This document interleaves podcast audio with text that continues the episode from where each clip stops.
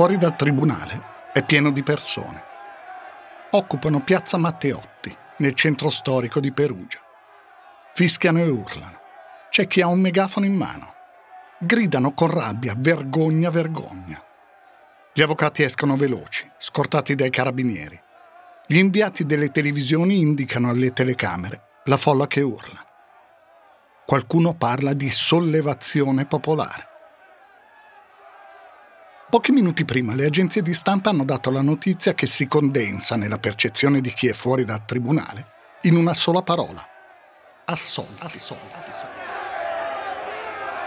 In un angolo della piazza c'è un gruppo di ragazzi molto più piccolo. Agita una bandiera americana. I ragazzi urlano USA, USA. È come essere in uno stadio, gruppi di tifosi contrapposti. Pochi esultano, la maggioranza urla con rabbia.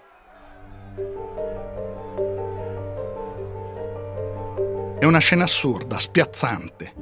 Tifo e megafoni fuori da un tribunale. Ma è anche una scena logica, una conseguenza banale e scontata di una vicenda che più di ogni altra negli ultimi anni in Italia è stata segnata dalla narrazione dei media.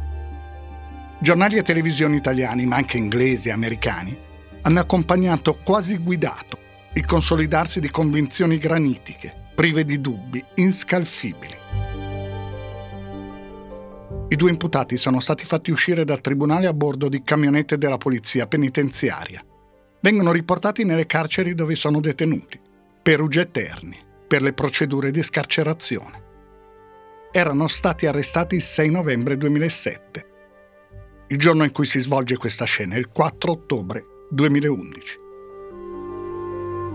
Sono stati detenuti in carcerazione preventiva quasi quattro anni per la precisione 3 anni e 332 giorni.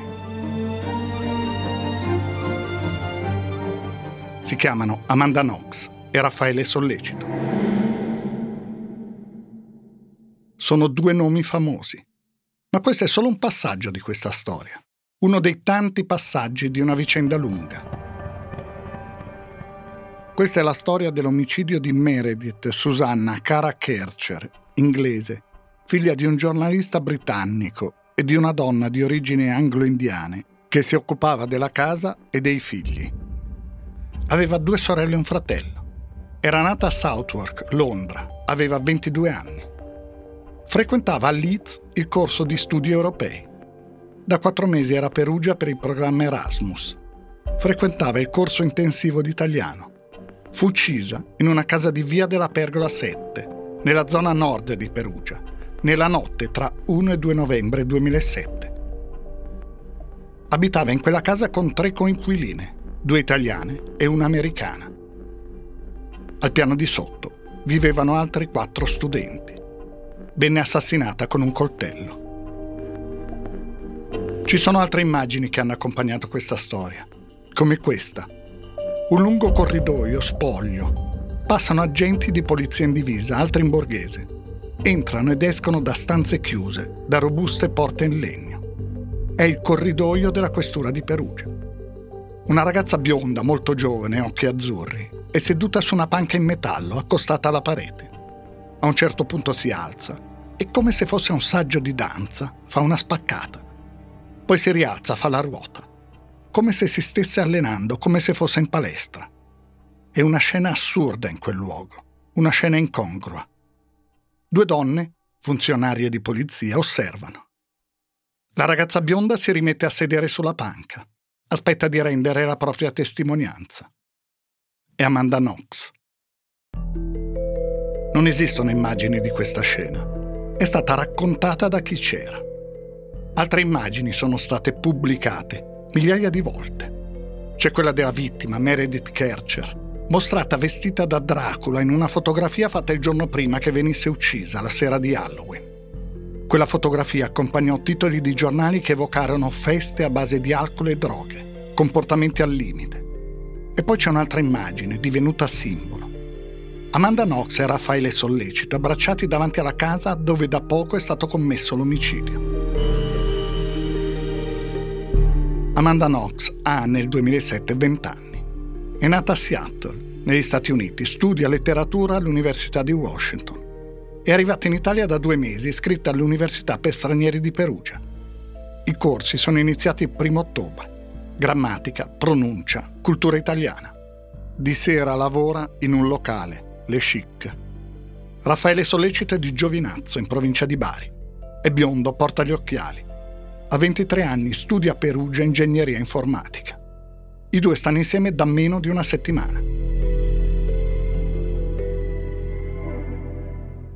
Quell'immagine, l'immagine di quell'abbraccio, è il fotogramma di un video trasmesso dal TG regionale Umbro. I due ragazzi si scambiano carezze e baci, mentre intorno passano poliziotti e tecnici della polizia scientifica. Il 27 marzo 2015, quasi otto anni dopo che quelle fotografie erano comparse sui giornali, la Corte di Cassazione chiuse la vicenda processuale scrivendo, nelle motivazioni della sentenza, queste parole. Un inusitato clamore mediatico della vicenda, dovuto non solo alle drammatiche modalità della morte di una 22enne, tanto assurda e incomprensibile nella sua genesi, ma anche alla nazionalità delle persone coinvolte e dunque ai riflessi internazionali della stessa vicenda, ha fatto sì che le indagini subissero un'improvvisa accelerazione che, nella spasmodica ricerca di uno o più colpevoli da consegnare all'opinione pubblica internazionale, non ha certamente giovato alla ricerca della verità sostanziale. Clamore mediatico, spasmodica ricerca di uno o più colpevoli da consegnare all'opinione pubblica internazionale, indagini che subirono improvvise accelerazioni. E ancora più avanti, nelle stesse pagine, furono citate clamorose defiance o amnesie investigative e colpevoli omissioni di attività di indagine. Questa è la storia di come un questore, tre giorni dopo il delitto, incontrò i giornalisti e disse che il caso era sostanzialmente chiuso.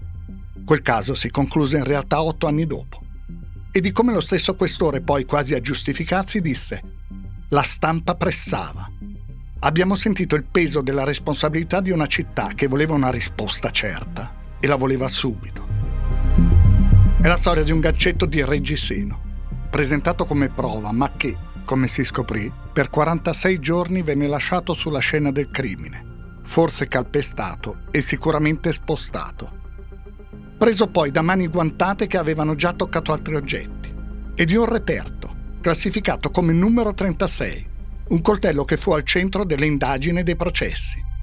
Accusa e difesa si scontrarono a lungo sul rischio di contaminazione e contaminazione effettiva. È la storia della vittima di quell'omicidio che quasi scomparve negli anni successivi, dimenticata, perché tutta l'attenzione si concentrò sull'altra ragazza, Amanda Knox, che venne descritta, disse un'avvocata, come la Venere in pelliccia, la protagonista del romanzo erotico di Leopold von Sacher-Masoch. Lei invece la paragonò alla protagonista del magico mondo di Amélie ad Amanda Knox, nei primi giorni di carcere, venne detto di essere risultata positiva al test dell'HIV. Non era vero. Lei scrisse su un foglio i nomi di ex partner e quel foglio venne consegnato ai giornalisti. Solo una settimana dopo le venne detto che no, non era positiva all'HIV. I media italiani, americani e britannici trasformarono un processo complesso in uno scontro tra due protagonisti. Da una parte un pubblico ministero, Giuliano Mignini, dall'altra l'imputata Amanda Knox. E più lontani gli altri due imputati, Raffaele Sollecito e Rudy Guedè, quasi due comparse. Ancora oggi, se si cerca con Google il nome di Amanda Knox, compaiono 19 milioni di risultati. Se si digita Meredith Kercher, i risultati sono meno di 500.000. È una storia in cui il pubblico ministero che sostiene l'accusa ha raccontato, in un suo libro, caso Meredith Kercher, una vicenda giudiziaria tra due continenti, di pressioni e intromissioni di ampi settori dei media statunitensi e di discutibile intervento addirittura di organi istituzionali degli Stati Uniti. Ma è anche la storia del giudice che assolse due degli imputati e che pochi mesi dopo la sentenza lasciò la magistratura perché si sentiva circondato da quella che definì un'ostilità crescente. È una vicenda complicata. Si parlò a sproposito di razzismo e altrettanto a sproposito di razzismo all'incontrario. Tutto questo allontanandosi dai fatti e dalla loro descrizione oggettiva, senza rispetto per la storia e di conseguenza anche per la vittima. È difficile parlare di questo caso. Anche a causa delle narrazioni incessanti si sono creati convincimenti solidi, radicati, in un senso e in un altro. Noi non abbiamo la verità, c'è una verità processuale, che poi è quella che conta. Quello che possiamo tentare di fare è allontanarci dai pregiudizi, mettere da parte le convinzioni granitiche e ripercorrere questa storia dall'inizio, basandoci sulle indagini, su come vennero fatte e sugli atti dei processi, guardando non da un'angolazione sola e parlando anche di ciò che venne poco o per nulla raccontato perché rompeva il corso della storia, così come veniva descritta, con certezze e poi ognuno avrà la sua idea, granitica o piena di dubbi, come d'altronde sempre avviene.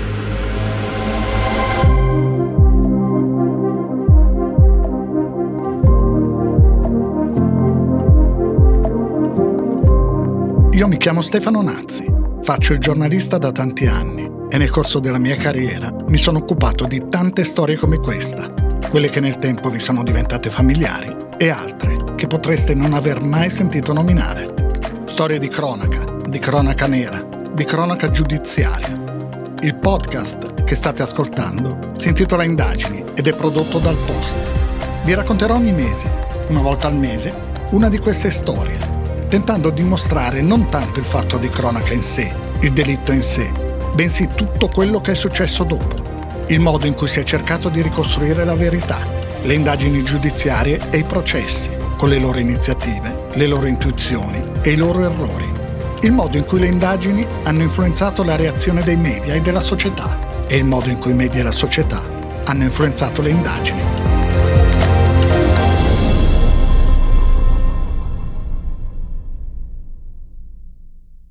Perugia, tarda mattinata del 2 novembre 2007. Ai carabinieri arriva questa telefonata. Eh, pronto, buongiorno. Senta, ehm, qualcuno è praticamente entrato in casa sfondando la finestra e ha messo molto disordine, c'è una porta chiusa. La via è... Eh, Dove la pergola? Perugia Carabinieri? Della pergola 7. Via?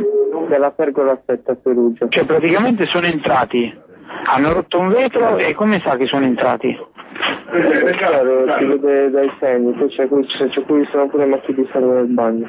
No, non ho portato via niente, il problema è che c'è una porta chiusa, c'è una macchia di sangue. No, no, no. C'è una porta chiusa, qual è la porta chiusa? Sì, una delle conquiline che non c'è, non sappiamo dove. No, no, sì, abbiamo cercato di chiamarla ma non risponde da nessuna parte. Va bene, adesso mando una pattuglia così verifichiamo la situazione. A telefonare è Raffaele Sollecito. I carabinieri arrivano in via della Pergola 7, nella zona nord di Perugia. Appoggiati a una staccionata di fronte alla casa, una villetta a due piani che viene affittata a studenti, ci sono Raffaele Sollecito e Amanda Knox. Stanno insieme da pochi giorni. Si sono conosciuti a un concerto di musica classica nell'aula magna dell'università. Quando i carabinieri arrivano in via della Pergola, trovano anche due agenti della polizia postale. Sono lì perché una signora che abita in via Sperandio, non lontano, ha trovato nel suo giardino un telefonino di marca Motorola. La scheda è intestata a Filomena Romanelli, una ragazza che abita nella casa di via della Pergola 7. In quel momento la ragazza non c'è, è una fiera che si tiene alla periferia di Perugia. Sta arrivando però. Amanda Knox l'ha chiamata, dicendole di aver trovato tornando in via della Pergola dopo aver dormito a casa di Sollecito, la porta di casa spalancata e proprio la camera di Filomena Romanelli completamente in disordine. Intanto nel giardino di via Sperandio è stato trovato un altro telefono cellulare, con scheda inglese. Filomena Romanelli, una volta arrivata, spiega ai carabinieri e poliziotti che entrambi i telefoni venivano usati da un'altra inquilina della casa, una ragazza inglese, Meredith Kercher. Nella casa, la camera di Romanelli è nel caos, ma non manca nulla. La porta della stanza di Meredith Kercher è chiusa a chiave. Amanda Knox dice che è normale, che la chiudeva sempre. Filomena Romanelli dice il contrario. È strano, non chiudeva mai a chiave. Lo ha fatto solo quando è partita per l'Inghilterra. È il fidanzato di Filomena Romanelli a forzare la porta della camera di Meredith Kercher. Carabinieri e poliziotti non possono farlo senza un mandato, a meno che non siano in presenza di flagranza di reato, evasione, ricerca di armi o droghe. Appena la stanza viene aperta, i carabinieri fanno uscire tutti i ragazzi dalla casa. Meredith Kercher è a terra tra l'armadio e il letto. È coperta da un piumone beige che mostra solo il piede sinistro e la parte superiore della testa. Ci sono numerose chiazze di sangue, molti oggetti a terra tra questi un libro e una borsa. A terra ci sono anche un paio di slip e un reggiseno sporco di sangue, strappato e tagliato di netto. Anche i jeans sono a terra. C'è sangue sull'armadio e sulla parete dietro al corpo. Una mano ha lasciato una strisciata di sangue. Sul letto ci sono un lenzuolo, un libro, un quaderno, due calzini, una borsa con la cerniera aperta, un asciugamano sporco di sangue. Arrivano squadra mobile e polizia scientifica e arriva il pubblico ministero di turno, Giuliano Mignini. Poco dopo arriva il medico legale Luca Lalli. Una dirigente della polizia scientifica chiede di ritardare l'ispezione del cadavere per non compromettere il primo sopralluogo. Non viene così rilevata subito la temperatura rettale che avrebbe permesso di stabilire l'ora del decesso con la precisione necessaria. Viene rilevato che la finestra di Filomena Romanelli è stata rotta con una pietra. In seguito, le difese di Amanda Knox e Raffaele Sollecito sostennero che fu quella la modalità con cui l'assassino o gli assassini entrarono in casa. L'accusa sosterrà invece che la rottura della finestra era stata solo una simulazione, così come era una simulazione il caos creato nella stanza di Romanelli. Una ragazza inglese di 22 anni è stata trovata morta nella casa in cui abitava a Perugia, in viale Sant'Antonio, vicino all'Università per stranieri. La giovane era giunta a Perugia ad agosto nell'ambito del programma di scambio universitari Erasmus ed abitava assieme ad altre tre ragazze. È stata trovata in camera, nuda, coperta da un piumone e con un profondo taglio alla gola. Secondo i primi accertamenti sembra che la stanza fosse chiusa dall'interno. Le altre coinquiline la scorsa notte non hanno dormito in casa, la stessa vittima sarebbe tornata dopo aver partecipato ad una festa. Nel primo pomeriggio di oggi sul posto sono giunti polizia e carabinieri e poco dopo il sostituto procuratore Giuliano Mignini che coordina l'indagine. Come da protocollo è intervenuto anche il medico legale Luca Lalli. Dentro la casa al lavoro la scientifica per raccogliere gli indizi. Lungo la strada sono stati trovati brandelli di fazzoletti di carta presumibilmente sporchi di sangue. Gli investigatori stanno compiendo un accurato controllo anche all'esterno del casolare che è circondato da un'area verde. In particolare gli accertamenti riguardano la porta finestra della camera della ragazza che dà sull'esterno, anch'essa trovata chiusa a chiave. Pure qui è intervenuta la polizia scientifica che con metodi poco ortodossi è riuscita a penetrare all'interno per compiere altri rilievi. Il piumone che copre il corpo di Meredith Kercher viene scostato solo a mezzanotte 50 dopo il lungo sopralluogo. Questa è la descrizione di ciò che rilevò il medico legale. È un rapporto, come sempre in questi casi, molto crudo, esclusivamente tecnico. Chi preferisce non ascoltare può andare avanti di un minuto e venti secondi. La vittima è in posizione supina ed è seminuda. Indossa solo due magliette, a maniche lunghe una e corte l'altra, tirate su fino a mostrare il seno. Ha sul collo ferite profonde è appoggiata su un cuscino. Accanto ci sono due asciugamani. Uno è completamente impregnato di sangue. Le coltellate al collo sono state tre. Una sul lato sinistro è profonda 8 cm. È stata quella letale. Poco sotto c'è una seconda ferita di 2 cm. Sul lato destro la terza ferita, profonda 4 cm. Sul volto c'è un piccolo taglio. Sul collo ci sono segni che fanno ipotizzare uno strozzamento. Il naso e la bocca presentano escoriazioni. L'assassino li ha coperti con la mano, probabilmente per impedire alla ragazza di urlare. La morte è stata causata dall'insufficienza cardiorespiratoria provocata dall'emorragia e dal soffocamento. L'agonia è durata circa 7-10 minuti. Ci sono piccole chimosi su gambe, mani e un braccio. Scrisse il medico legale. Si può ipotizzare che la donna abbia avuto un rapporto sessuale compiuto o tentato senza avere il tempo di mostrare la propria disponibilità oppure contro la propria volontà. Le analisi tossicologiche non rilevano sostanze stupefacenti. Il tasso alcolemico è di 0,43 grammi per litro, inferiore al limite per la guida in stato di ebbrezza. L'ora della morte viene ipotizzata in un primo momento tra le 20 del primo novembre e le 4 del giorno seguente. Poi, incrociando altri elementi, si arriverà a stabilire un lasso di tempo tra le 22 e le 24. Vengono raccolte le dichiarazioni testimoniali degli inquilini della casa dove è avvenuto l'omicidio, ma anche delle amiche di Meredith Kercher, e vengono analizzati due telefoni trovati nel giardino di via Sperandio. Il primo, quello con la scheda italiana, è stato inattivo tutto il giorno. Sull'altro, quello con la scheda inglese, risulta una telefonata fatta alle 20.56 dell'1 novembre alla mamma di Meredith Kercher, che però non ha risposto. Poi alle 21.58 è stato digitato il numero della segreteria telefonica. Alle 22 quello della banca inglese della ragazza, la Abbey. Però il numero è stato fatto senza il prefisso inglese davanti. Alle 22.13 infine c'è una connessione a internet di 9 secondi. I telefoni di Meredith Kercher smettono di agganciare la cella di via della Pergola a mezzanotte 10 del 2 novembre. Sui media, Perugia diventa, come ricorda Giovanni Landi nel libro Il delitto di Perugia, capitale dello spaccio, Ibiza d'Italia, Disneyland dello Sbal, la città noir, una nuova Gotham City.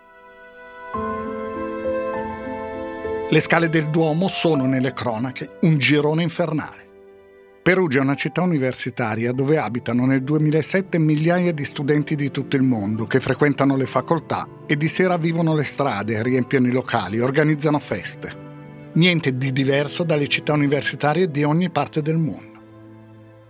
Dopo quello che accadde nel 2007, per un lungo periodo, l'università perse una media di mille iscritti all'anno.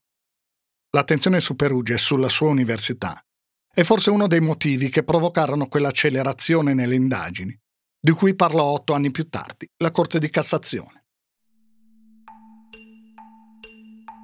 L'attenzione dei media si concentra presto su Amanda Knox e Raffaele Sollecito. Si cercano sui loro profili social le fotografie che più possono essere d'impatto. Così alla foto della vittima, Meredith Kercher vestita da Dracula, si affiancano quella di Raffaele Sollecito vestito per carnevale con una finta mannaia in mano, e di Amanda Knox in un museo che finge di usare una mitragliatrice. Di sollecito viene pubblicato un video in cui dice sono un extraterrestre, un vampiro, vi succhierò il sangue. Di lui, non si sa per quale motivo, si sottolinea che sia un accanito lettore di manga giapponesi, come se questo lo connotasse in qualche modo. Amanda Knox diventerà presto la mantide di Seattle, la mangiatrice di uomini, la fan fatale, la perigina. Su un giornale un ragazzo che forse l'ha conosciuta dice di lei, certo, non è una che presenteresti a tua madre. Ma è la casa di Via della Pergola che diventa un luogo perfetto per le narrazioni di vite dissolute al limite. Due appartamenti, al piano di sopra le ragazze, di cui due straniere, sotto quattro ragazzi. Sono tutti studenti, alcuni lavoratori studenti, e fanno la vita che fanno tanti studenti. Si trovano la sera, bevono qualche birra Qualcuno di loro fuma qualche canna, ospitano gli amici. Tutto questo viene enfatizzato sui giornali come se esistesse solo quello. Lo studio e il lavoro quasi non esistono, scompaiono. Amanda Knox e Raffaele Sollecito vengono seguiti ovunque dai fotografi, anche in un negozio di biancheria intima. Il titolare di quel negozio dirà più avanti di aver sentito Sollecito sussurrare: Stasera facciamo sesso selvaggio. Anche in questo caso la storia viene enfatizzata dai giornali, ma anche un'altra interpretazione. La diede Raffaele Sollecito. Certo che andammo in un negozio di biancheria intima. La casa di Via della Pergola era stata sequestrata. Lei, Amanda, non aveva nulla con cui cambiarsi. Ma Amanda Knox e Raffaele Sollecito attirano le attenzioni anche degli investigatori. Le loro effusioni davanti alla villetta vengono interpretate come una mancanza di empatia per la vittima soprattutto di Knox, vengono notate stranezze. Dirà Fabio Giobbi, funzionario dello SCO, Servizio Centrale Operativo della Polizia di Stato. Noi tornammo alla villa. soprattutto sulla parte esterna, per far fare una sorta di sopralluogo insieme ad Amanda Knox. Mi ricordo che le detti leghette, le chiamo io così, di plastica. Poi le misi io e guardai la Knox per vedere se le aveva messe. E lei mi guardò e fece la mossa, la famosa mossa, ancheggiando il bacino e facendo voilà e ridendo. E io a quel punto rimasi un attimo perplesso. Io non sono uno psicologo, non conosco la materia, però ho esperienza. Tuttavia è una cosa che mi rimase veramente impressa. Per me fu importante quando Amanda mi guardò e fece la mossa, la famosa mossa, ancheggiando il bacino. Io dico che questo tipo di atteggiamento mi consente di avere un'intuizione investigativa.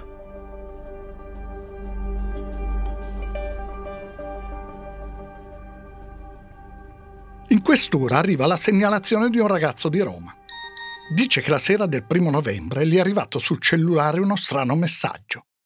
Questa sera Meredith muore. Si scoprirà poi che gliel'aveva inviato una sua conoscente. Parlava della serie Grey's Anatomy, la cui protagonista si chiama Meredith. Dall'Inghilterra agli investigatori arriva una lettera. L'ha scritta una ragazza, amica di Meredith Kercher, che subito dopo il delitto, come altre studentesse inglesi, è tornata a casa in patria. Nella lettera la ragazza dice L'atteggiamento di Amanda mi è sembrato molto strano. Alla stazione di polizia era come se non fosse sconvolta. Sembrava ridere e fissarci. Il suo modo di fare ha scioccato il mio gruppo di amici. Le coinquiline dicono che il rapporto tra Knox e Kercher si era raffreddato negli ultimi tempi, mentre nei primi giorni in Italia erano molto legate, sempre insieme. L'americana era molto estroversa, anche casinista, così venne descritta, mentre l'inglese più matura, più seria. C'erano anche state incomprensioni, così dissero, sui turni di pulizia. Qualcuna tra le amiche di Meredith disse che Knox era dedita al sesso occasionale, che ostentava divertita un portachiavi con un piccolo vibratore Disse che era civettuola ed egocentrica. Queste le parole usate. Ma sono le dichiarazioni testimoniali di Knox e Sollecito a insospettire maggiormente l'inquirente. Le loro testimonianze all'inizio coincidono. Dicono di aver passato parte del pomeriggio del primo novembre nella casa di Via della Pergola. C'era anche Meredith Kercher. Poi raccontano, sono andati a casa di Sollecito e lì sono rimasti fino alle 10 del mattino successivo, quando Amanda Knox è tornata in via della Pergola. Trova la porta aperta, in un bagno, quello piccolo dove è entrata per fare la doccia, vede delle gocce di sangue. Nell'altro bagno il water è pieno di feci. Qualcuno l'ha usato e non ha tirato lo sciacquone. A quel punto Amanda Knox dice di aver tentato di contattare Meredith Kercher, poi di aver telefonato a Filomena Romanelli. Le ha detto: There's something strange, c'è qualcosa di strano. Quindi è tornata da sollecito e poi insieme sono andati nuovamente in via della Pergola. Hanno notato la finestra rotta nella stanza di Romanelli e il caos. A quel punto Sollecito ha telefonato alla sorella Vanessa, tenente dei carabinieri, che gli ha consigliato di chiamare la centrale di Perugia. In quel momento è arrivata la polizia postale. Questo quindi è il loro racconto. Dai verbali, le telefonate di sollecito ai carabinieri avvengono alle 12.51 e alle 12.54. La polizia postale certifica di essere arrivata sul posto alle 12.35. Sollecito però ha detto di aver chiamato i carabinieri prima dell'arrivo della polizia postale. È un elemento che l'accusa sottolineerà al processo, mentre la difesa sosterrà che è stata la polizia postale a indicare un orario sbagliato, la notte del 5 novembre è quella decisiva in questa storia. Sollecito viene chiamato in questura. Knox lo accompagna. Il ragazzo dice che il pomeriggio del primo novembre, in realtà, dopo aver pranzato in via della Pergola con Amanda e Meredith, lui è tornato nel suo appartamento, ma Amanda non lo ha seguito.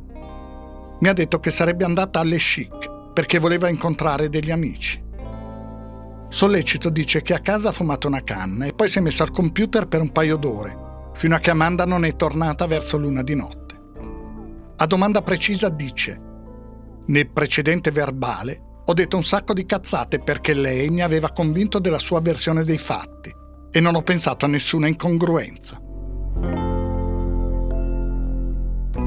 A sollecito vengono fatte togliere le scarpe per confrontarle con una impronta trovata sul piumone che copriva il corpo di Kercher.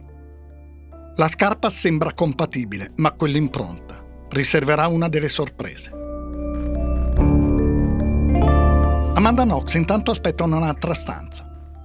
Poi viene interrogata. Le chiedono di uno scambio di sms con il proprietario del locale Le Chic, dove lei lavora part-time. Il proprietario si chiama Patrick Lumumba, è di origini congolesi. Lui le ha dato la serata libera perché c'è poco movimento. Lei ha risposto scrivendo ci vediamo più tardi. Dirà poi che ha tradotto in italiano See you later, che corrisponde, come usato negli Stati Uniti ma non solo, in ci si vede o ci vediamo.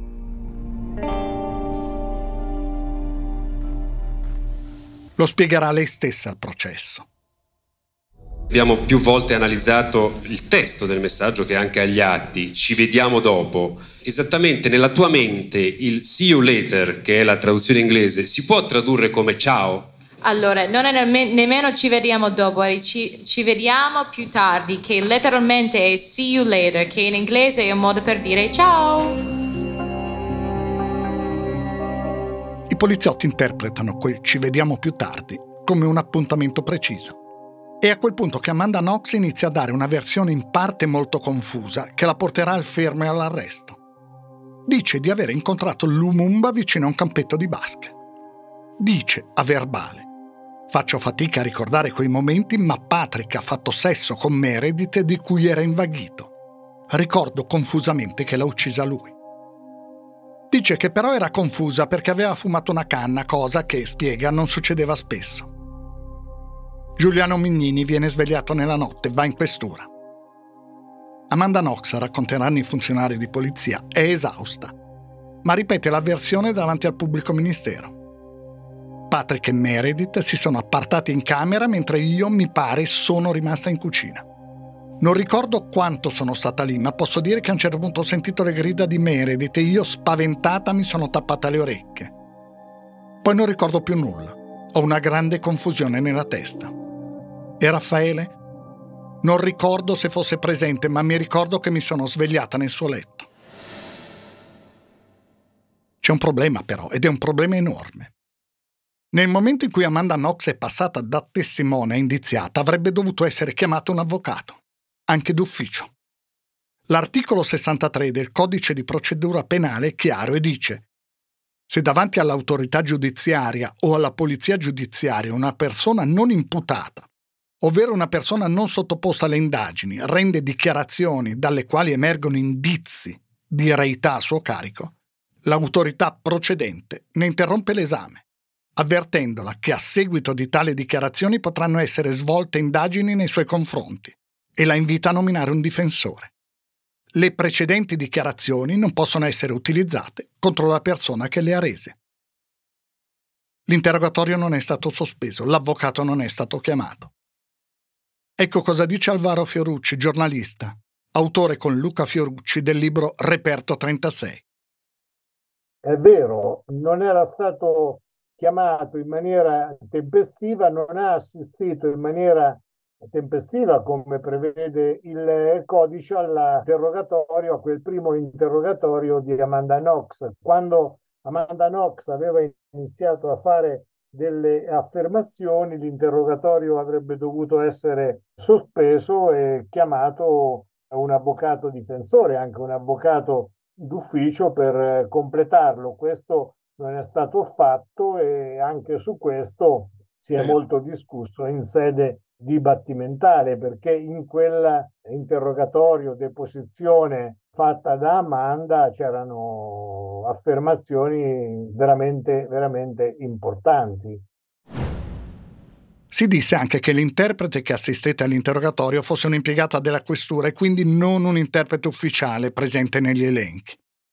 Ancora Alvaro Fiorucci. Comunque, anche se l'interprete non fosse stato un eh, consulente negli elenchi della procura o negli elenchi che hanno questura e carabinieri, tutto questo viene superato dall'assenza.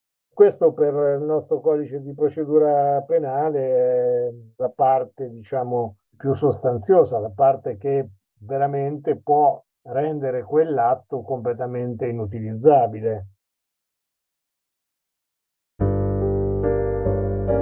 Alle 8.30 Giuliano Minnini firma il provvedimento di fermo per Patrick Lumumba, che è in quel momento ignaro di tutto. Però le cose intanto stanno già cambiando. Amanda Knox, ancora in questura, chiede dei fogli e scrive Per quanto riguarda questa mia confessione, confessione tra virgolette, della scorsa notte voglio chiarire che ho seri dubbi sulla veridicità delle mie dichiarazioni perché sono state rese sotto la pressione di shock, stress e perché ero sfinita.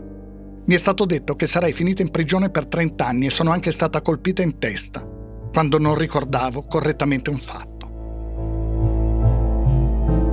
Amanda Knox dice di aver visto Lumumba in flash immaginari e scrive di non ricordare se le cose che ha raccontato, e questo è testuale, siano realmente successe o siano soltanto dei sogni che la mia mente ha creato per tentare di rispondere alle domande. La verità è che non sono certa della verità.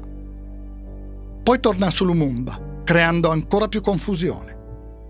Confermo le dichiarazioni sugli avvenimenti che possono essere successi a casa mia con Patrick, ma voglio che sia molto chiaro che mi sembrano molto più irreali di quanto dichiarato prima, e cioè che io stavo a casa di Raffaele.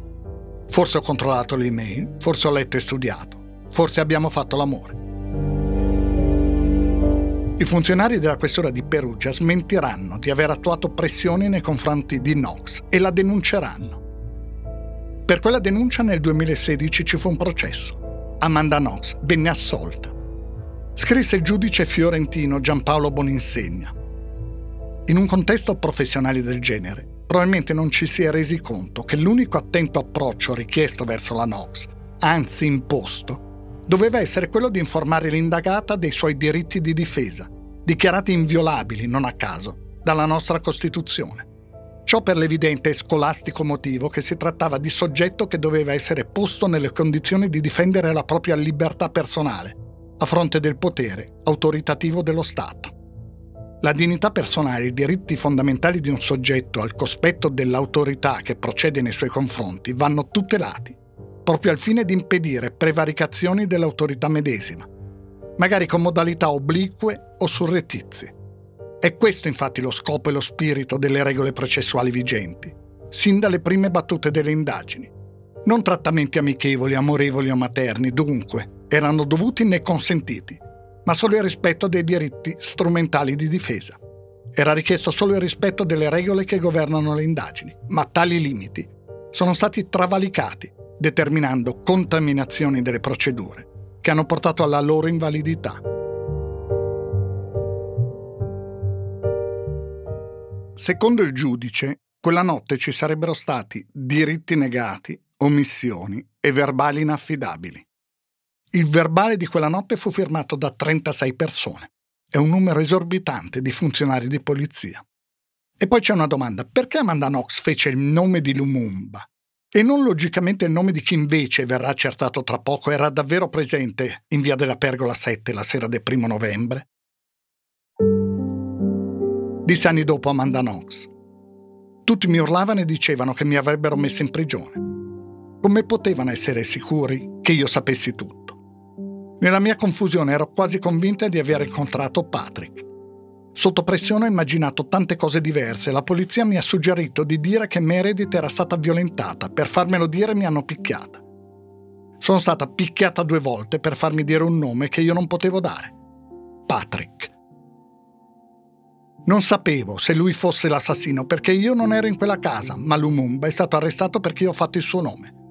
Gli agenti volevano che testimoniassi contro di lui, ma questa cosa non mi piaceva. Alle 16 tre indagati, Amanda Knox, Raffaele Sollecito e Patrick Lumumba, vengono portati nel carcere di Capanne a Perugia. Il questore convoca la conferenza stampa e dice che il caso è praticamente chiuso. Ancora Alvaro Fiorucci. quando ci dissero sul piazzale davanti alla questura, sul piazzale mentre eh, sfrecciavano le volanti con le sirene spiegate eh, che portavano in eh, carcere Amanda Knox, eh, Raffaele Sollecito e Patrick Lumumba, ci venne detto il caso così è chiuso. Però ci dobbiamo ricordare in quel momento, quando veniva ritenuto il caso risolto con i responsabili dell'omicidio avviati al carcere, in realtà venivano avviati al carcere tre innocenti perché Patrick Lumumba non c'entrava nulla, era stato tirato in ballo da Amanda Knox e per questo Amanda Knox è stata condannata per eh, calunnia, ma poi per l'omicidio Amanda Knox e Raffaele Sollecito sono stati assolti. Patrick Lumumba con questa storia non c'entra assolutamente nulla. Viene scarcerato 14 giorni dopo perché numerose testimonianze affermarono che la sera del primo novembre era rimasto dietro al balcone del suo bar. Uscirà però ufficialmente dall'indagine solo 5 mesi dopo, con il procedimento di archiviazione. Intanto in quei 14 giorni è accaduto altro. I sopralluoghi, nella casa di Via della Pergola, sono continuati. Per ora, nella stanza dove è avvenuto l'omicidio non sono state trovate tracce di Amanda Knox e Raffaele Sollecito. Se si esclude l'impronta della scarpa, che però si scoprirà poco più avanti, non di sollecito. Ci sono però molte tracce di un'altra persona. Un nome che fino a quel momento non è stato fatto. È sua l'impronta di mano insanguinata sulla federa del cuscino. Suo il DNA, diranno le analisi scientifiche, sul polsino della maglietta di Meredith Kerch. E suo il DNA nella borsa marrone in similpelle rinvenuta sul letto della vittima. Suo il DNA sulle bretelline del reggiseno di Meredith Kerch. Suo il marcatore genetico chiamato aplotipo Y, evidenziato dal tampone vaginale effettuato sulla vittima. Lui si chiama Rudy Guedet. Non è più a Perugia però, è andato via il giorno dopo l'omicidio di Meredith Kerch. È in Germania e da lì chatta con un amico. Dice sì, io ero in via della Pergola quella sera, ma non c'entro nulla, non sono stato io. Ero in bagno ed è entrato qualcuno. Anticipa l'amico quello che poi sarà il suo racconto agli inquirenti. Poi dice, hanno detto che c'è un vetro rotto, io quando ero arrivato il vetro non era rotto. Quando arrivi di fronte si vede la casa, la porta d'ingresso e alla tua sinistra si vede la finestra di una delle ragazze, ma quando io e Meredith ci siamo visti il vetro non era rotto e anche quando sono andato via era integro. Già, ma come faceva allora Ghede a sapere che era proprio il vetro sulla sinistra, a essere stato rotto?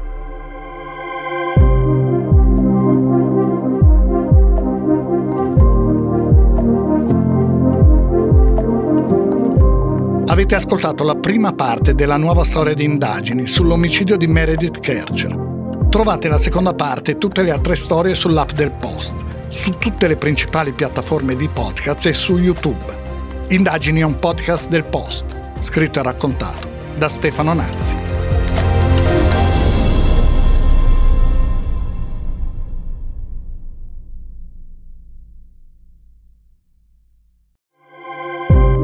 Prima di salutarvi vorrei raccontarvi che sono aperte le iscrizioni alle 10 lezioni sui podcast 10 incontri online per chi vuole capire meglio come funzionano i podcast, dall'idea alla pubblicazione. Ci sarò anche io per spiegare come si fa un podcast come indagini e ci saranno altri autori e producer del post e alcuni ospiti. Ci si può iscrivere fino al 27 maggio. Le lezioni cominceranno il giorno dopo. Trovi altre informazioni sul post o scrivendo a scuola chiocciola il post.it.